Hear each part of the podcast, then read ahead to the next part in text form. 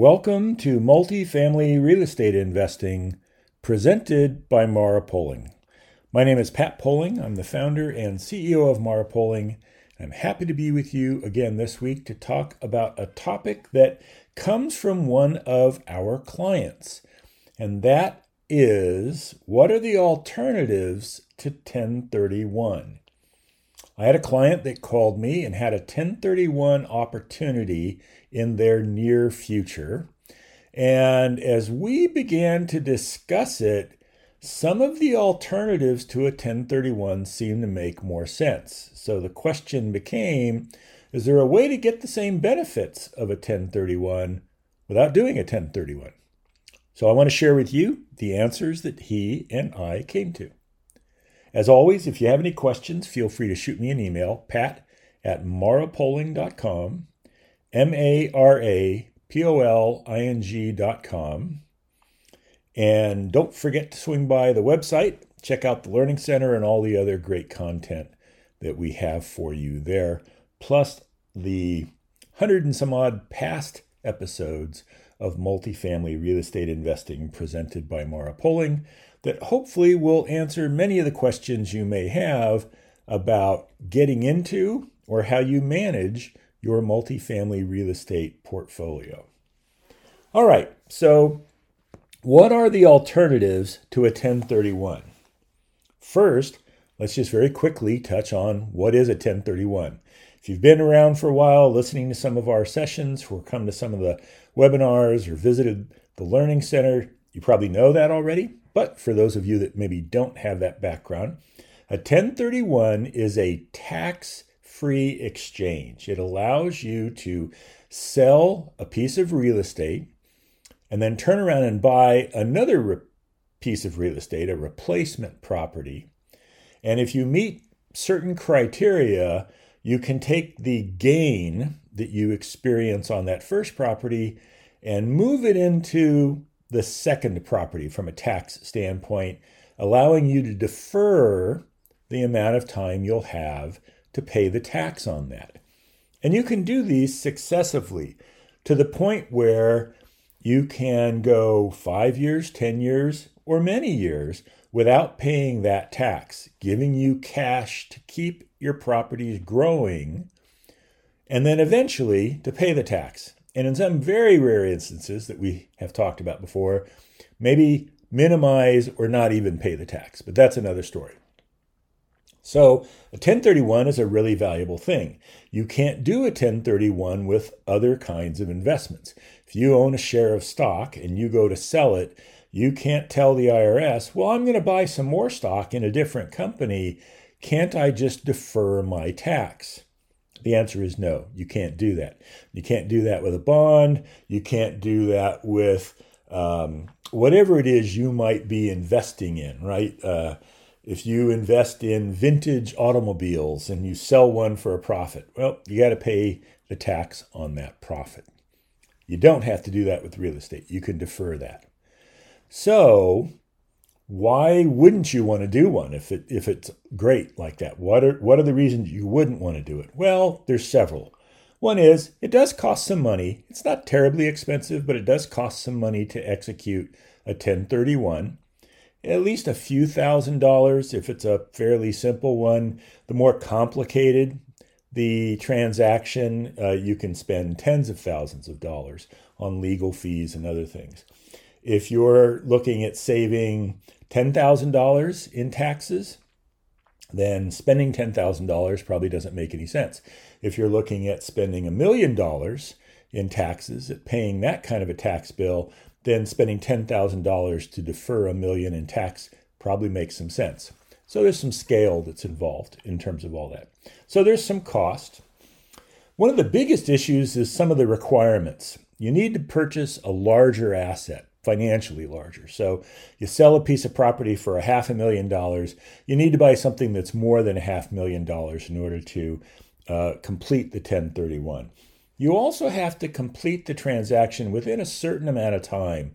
There's two time periods that are involved. One for identifying that property you're going to replace it with, and the second is for actually getting that purchase completed.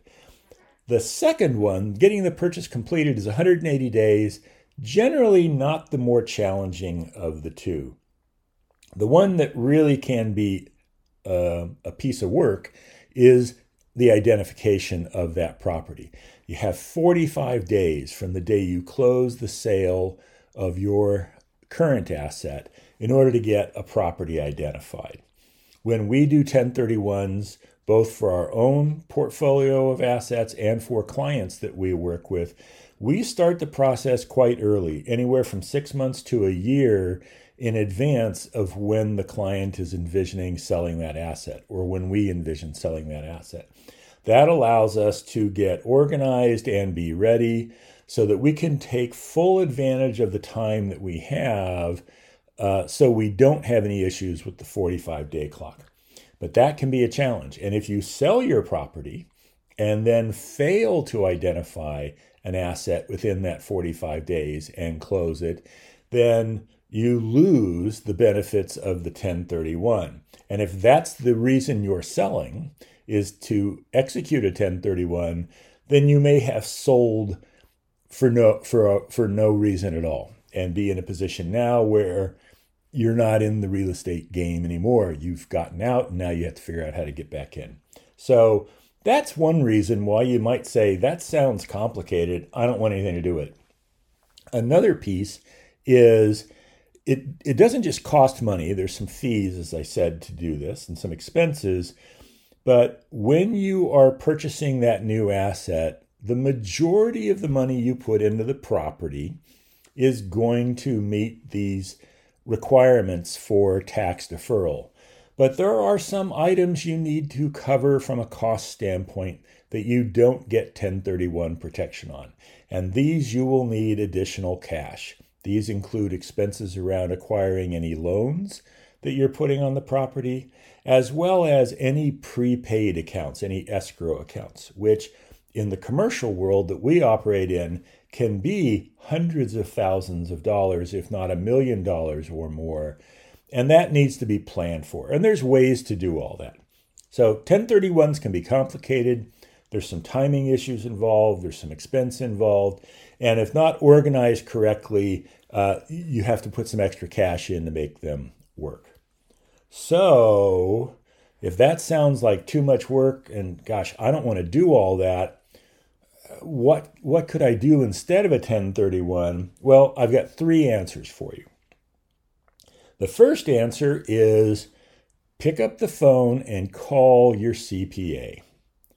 And by the way, if you don't have a CPA and you have a real estate investment portfolio, go find yourself a CPA. Even if you do your own taxes and want to continue to do that, find someone that can give you tax advice. Uh, taxes are complicated. It's a uh, a moving target. There's a lot going on in the tax world all the time. You want to have the very best information so that you can make the best decision possible for yourself.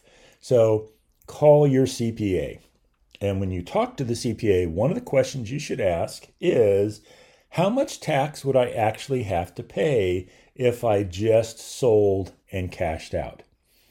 I'm not suggesting that that's the right solution for you, but you need to know what the answer to that question is in order to make the decisions that you're going to be making as you go down the road. I must tell you, there are quite a number of clients that I have spoken to who called me because they had a 1031 need and wanted to see if we could help them. And when I gave them this piece of advice, they eventually called me back and said, Thanks for the advice.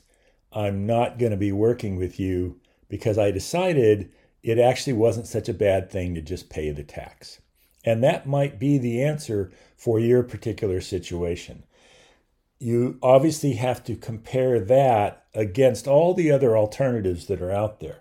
If you pay the tax, you now have money, the, the proceeds after you sell and after you pay the tax, you now have proceeds that you can invest anywhere you want in any time frame without any constraints, without any need for the extra costs or having to come up with any money out of pocket. So if you're in a position where you're looking at executing a 1031 and it looks daunting, find out how much tax you'd actually owe. It's obviously relative, right? Some people might look at a $50,000 tax bill and think, "My gosh, that's that's enormous. I need to put myself in a position where I don't have to pay that." And someone else might see a $300,000 tax bill and think, "Gosh, for the gain I'm actually going to experience, that's not a bad deal. I'm going to go ahead and pay the tax." So there's no answer that I could give you or that someone else can, but you need to know what that number is. So talk to your CPA. If it makes sense, then pay the tax. And then you could invest in another piece of real estate and potentially do it in such a way that it's structured to make a 1031 easier. Our investment fund, as an example, takes advantage of the 1031 section of the tax code. And because of that, we have a number of investors that do work with us because they like being in a position to take advantage of it and having somebody else do all the work, which is how we're structured to be able to do that. We also work with clients who are going to execute 1031s, who have decided that the tax bill is too large, and we help them get that done. But you can't tell if the tax bill is too large or not that bad if you don't know what it is. So you need to talk to your CPA. All right, what's another alternative to doing a 1031? The second thing you should look at would be refinancing the current debt, or if the properties are debt free, which is not uncommon in many instances, placing some debt on the properties so that you can free up the lazy equity that's in those assets and get it working. Money's pretty cheap right now. Interest rates are low. A few years ago, a 5% rate wasn't a bad loan, and if you could get something in the fours, that was pretty fantastic. We're looking at loans that are in the low threes and even the high twos right now.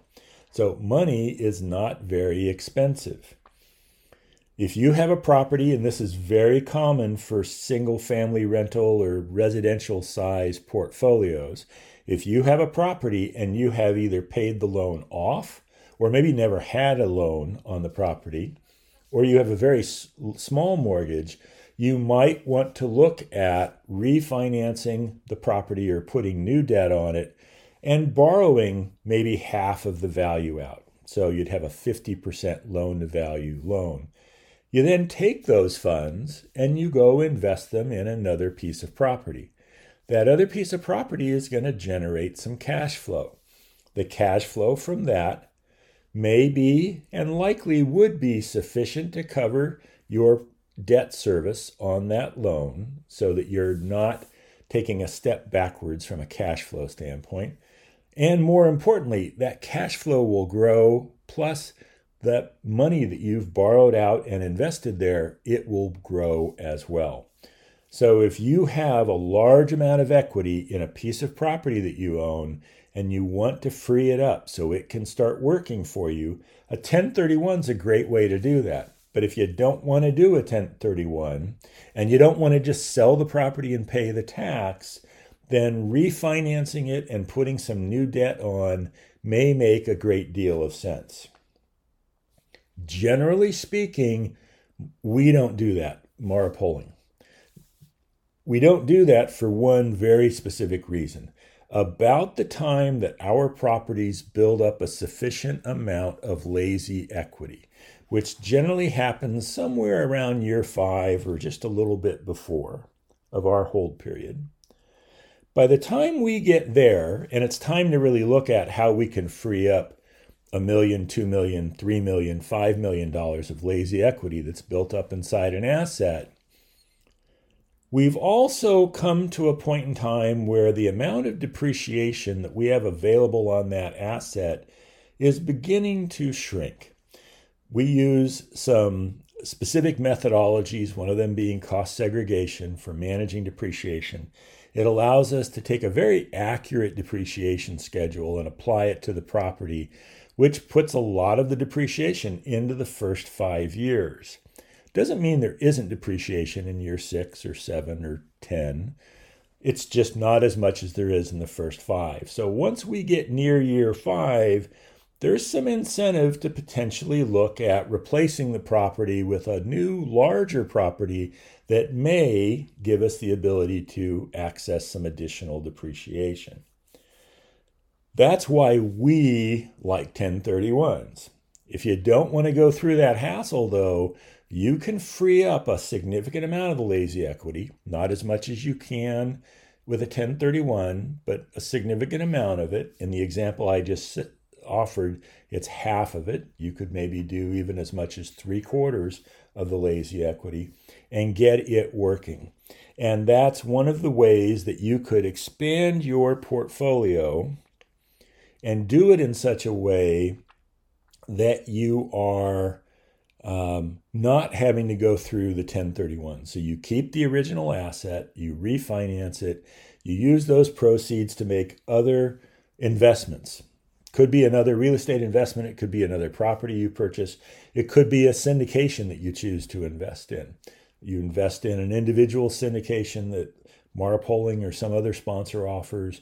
You join our investment fund, the Total Return Fund. Um, there's a variety of things you could do with it. You don't have to do anything with it, right? You could leave it in the bank earning whatever the latest uh, very low interest rate is that the bank will pay. You could go buy treasuries. You could do lots of things with it.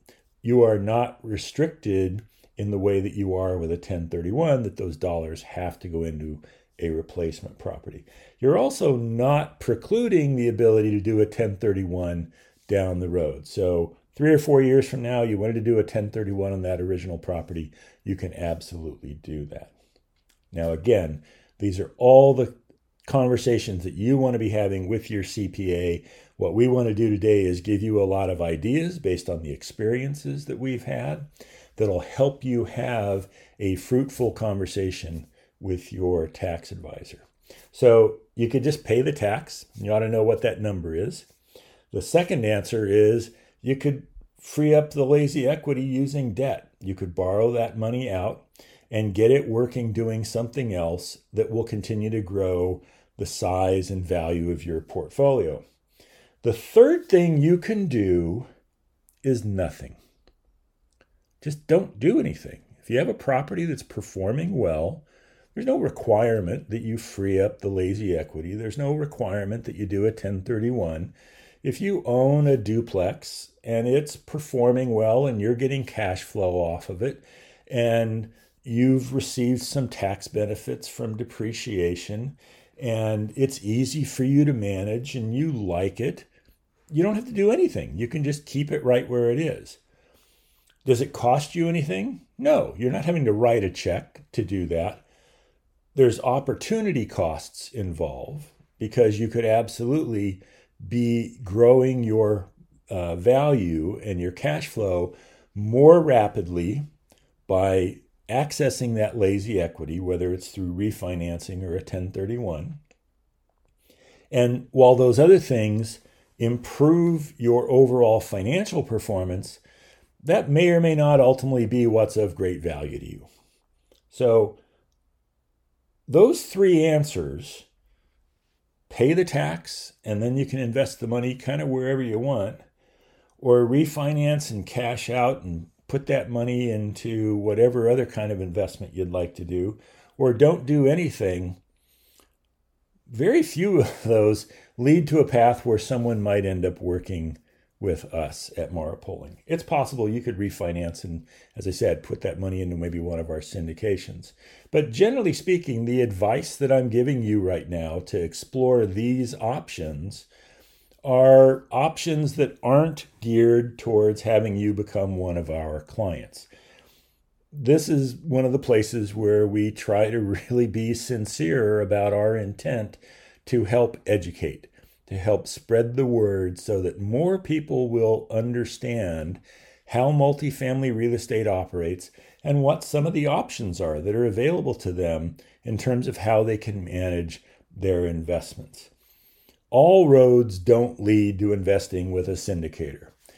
If that's what you think makes a lot of sense for you and you want to exit the assets that you hold and you want to move your money to a professionally managed structure uh, with Mara Poling or with another firm like us, then that may be a path you want to follow. And it's possible that a 1031 or paying the tax or one of these cash out strategies might make some sense. But at the end of the day, you need to come up with the strategy that makes the most sense for you. And you can't do that if you don't have an understanding of all the options you've got in front of you. So if you have a real estate portfolio that you've built, whether it's a single family rental or you have a dozen duplexes, and you're now thinking about, I've got some equity inside these, I think I ought to be doing a 1031, I would encourage you talk to your accountant so you can find out what it would look like if you just paid the tax. Explore with a broker, with a mortgage broker, what it would look like if you took some cash out of those assets using debt, and then give some thought to what you might do with that cash, how you would invest it so that it would grow the value of your investment portfolio, and also just pencil out what the next several years look like if you just don't do anything, if you just keep managing them. That gives you three really good scenarios to look at. And from there, that may give you some indication as to whether or not a 1031 makes sense. If you look at each of those and come to the conclusion that that's not going to meet your needs, that's not going to get your goals uh, achieved, then you want to go back and take a look at a 1031. How could I do a 1031? And maybe that will, in fact, get me to where I want to go. But a 1031 isn't for everybody, and that's why you ought to explore these other options. So, I hope this was valuable. Uh, you may have been surprised by our answers. Um, if you were, great. Always happy to spread some news that expands everyone's uh, thinking and horizons. If you have questions about 1031s, if you'd like to explore this in a little more detail, in particular for your own portfolio, I am happy to talk to you about it. There's no obligation. I'm not. We're not offering that as a way to uh, uh, solicit business, solicit investment in our fund or in any other vehicle that we have. Uh, we sincerely would like to help you. So if you have uh, some assets and want to think more about a 1031, I'd be happy to help you think about that. Just shoot me an email, pat at marapoling.com. And please join me next week for another episode of Multifamily Real Estate Investing presented by Mara Poling.